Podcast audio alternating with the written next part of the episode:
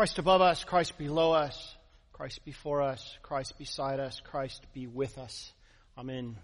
Please be seated. I don't know if you grew up with uh, these photos, not these photos, of course, but these paintings, uh, prints of Jesus on the wall. Um, most of the Sunday school classrooms I grew up in had this one print of Jesus, it's about this big. Um, and I don't know if you ever noticed this about those portraits of Jesus, but the eyes kind of follow you around the room, wherever you go. And so as we got older, the joke was, Jesus is watching. Um, and you know, I even like sometimes call those the, that particular one that that's in most uh, white churches. Uh, I jokingly call it Jesus O'Malley, um, because he looks like an Irish Jesus. And I think it probably came out of uh, Anglo-Saxon, you know, cultures, English English churches or Irish churches or uh, something from the White West, of course. Um, an interesting thing about pictures of Jesus, and you can check this out when you go home today.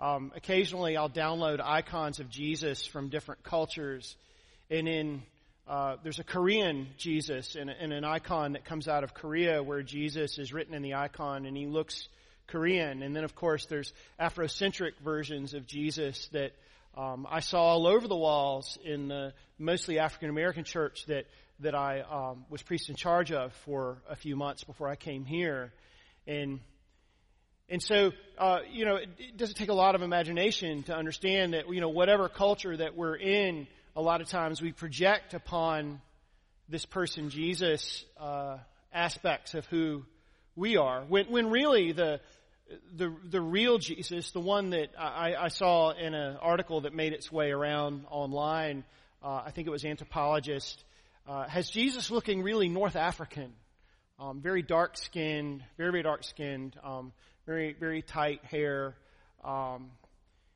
really doesn't look anything like us or like uh, the Jesus O'Malley of my youth. Um, and you know, I think there's all these different versions of Jesus because uh, like the Greeks in our scene today, we all want to see Jesus. I mean, look around you. There's historic proof that churches invest a lot of time and energy, and artists invest a lot of time and energy in making it so we can see Jesus with our eyes. Like these Greeks in this story, we want to see Jesus. And it, it, it bears some thought, you know, what is it that brought uh, these probably Jewish uh, Greek folks, Hellenistic uh, Jewish folks, to Jesus' disciples, um, coming from within their own crowd of folks, stepping out and coming up to some of Jesus' inside people and saying to them, We want to see him. And we don't really uh, hear about them having a meeting with Jesus. There's kind of a humorous chain of command. You know, he asks someone and he asks someone and he says, Hey, master, someone wants to see you. And so I wonder, you know, what is it that made them want to see Jesus? I mean, kind of like us, uh, some of that desire comes um, out of uh, things that we know about him or things that we have projected upon him from our own lives, things that we sometimes are missing, uh, we look for in Jesus don't we? Sometimes those things are pretty aspirational too. I know that's something that I grew up with.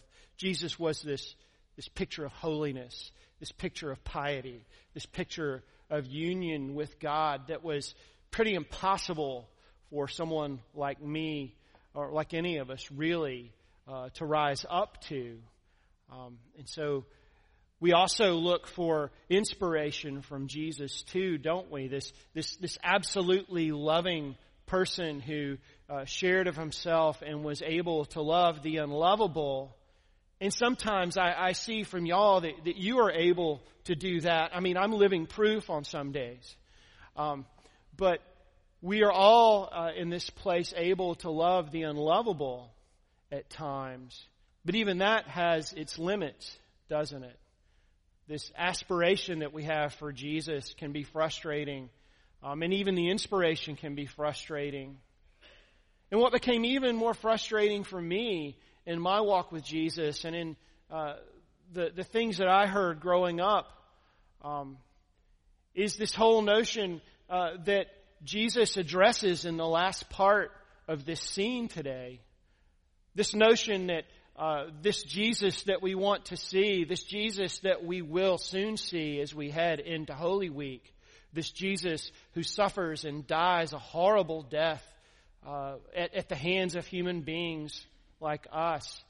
Um, we ask the question, you know, why do we need to see that Jesus? And this question was answered for me um, in, in, something that, that we've all heard this notion that Jesus was uh, a much needed remedy for the wrath of God, that humanity sinned and God's honor was violated or God's wrath was incurred upon us. And so Jesus threw himself upon the cross and in front of that wrath to save us.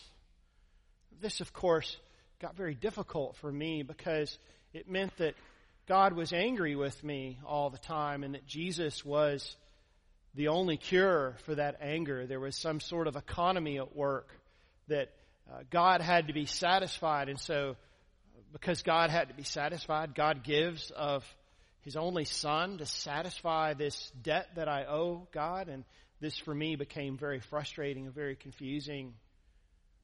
And so Jesus actually contradicts this within this story and sets this right because the Jesus that we read of in the Gospel of John is not about this economic view of salvation. He's sometimes about inspiration and aspiration, of course, but he's about something much, much bigger than that. Jesus says today that he will be lifted up. And of course, it's a reference to what we read about last week in Moses. Perhaps it's also a reference uh, to the cross. But he doesn't say within this, I'm going to be lifted up to satisfy the wrath of God. No. He says that when he is lifted up, the powers of death will be defeated. The evil one will be chased out of this world. Something will happen in this place in which we live when Jesus is lifted up. And so this doesn't point towards a wrathful God. It points towards a very good example for us to follow. It points towards something that, that we are already doing in this life and something that Jesus did more so than any other human being. Jesus, this God incarnate, God's self here on earth, gave of himself for us even unto death. Jesus, God incarnate on this earth, gave of himself with self-giving, self-sacrificial love. And this wasn't just something to aspire to. This wasn't this nice thing that Christians ought to do. This was something that is cosmic in its effect. This is something that drives out death and drives out evil.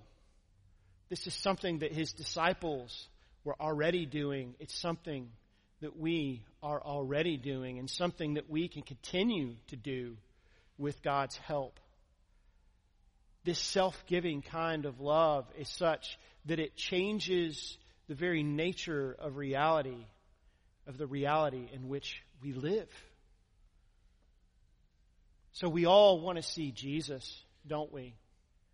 And as we approach Holy Week next Sunday, we all will see Jesus. But perhaps now, now we can see Jesus with a new set of eyes.